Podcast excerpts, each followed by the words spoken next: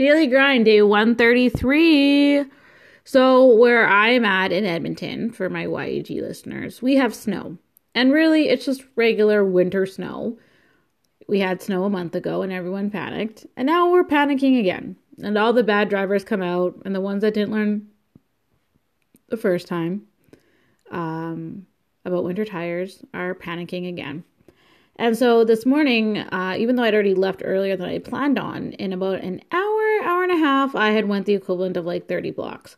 I hadn't even hit the highway. That's how bad traffic was. I was literally by my coffee store.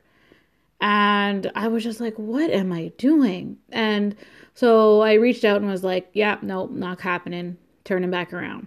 So I spent two hours of my morning to drive back home. And I couldn't even imagine how much longer it would have taken and I had to leave again in the afternoon and I saw the road I would have been taking home and it was atrocious.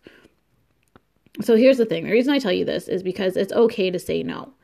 I looked at these atrocious roads and you know what? Yes, I have Audible books. Yes, I have this, but the time of my gas and my time in general and sitting in this car and listening to the radio over and over again on my audiobooks wasn't worth it. So I said no. I how do I say this? So yeah, I said no. And then this evening, I was actually uh, supposed to attend something, and the roads were still atrocious. I'm tired. I'm not feeling too well today. Um, mainly, I think it's like the first day of winter. I kind of just get grumpy, and so I said no.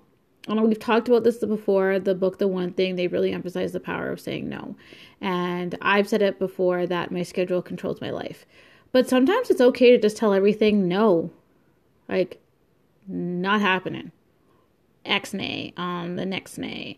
And it's okay because if it keeps you centered, it's good. And sometimes you just got to say no. And it's hard.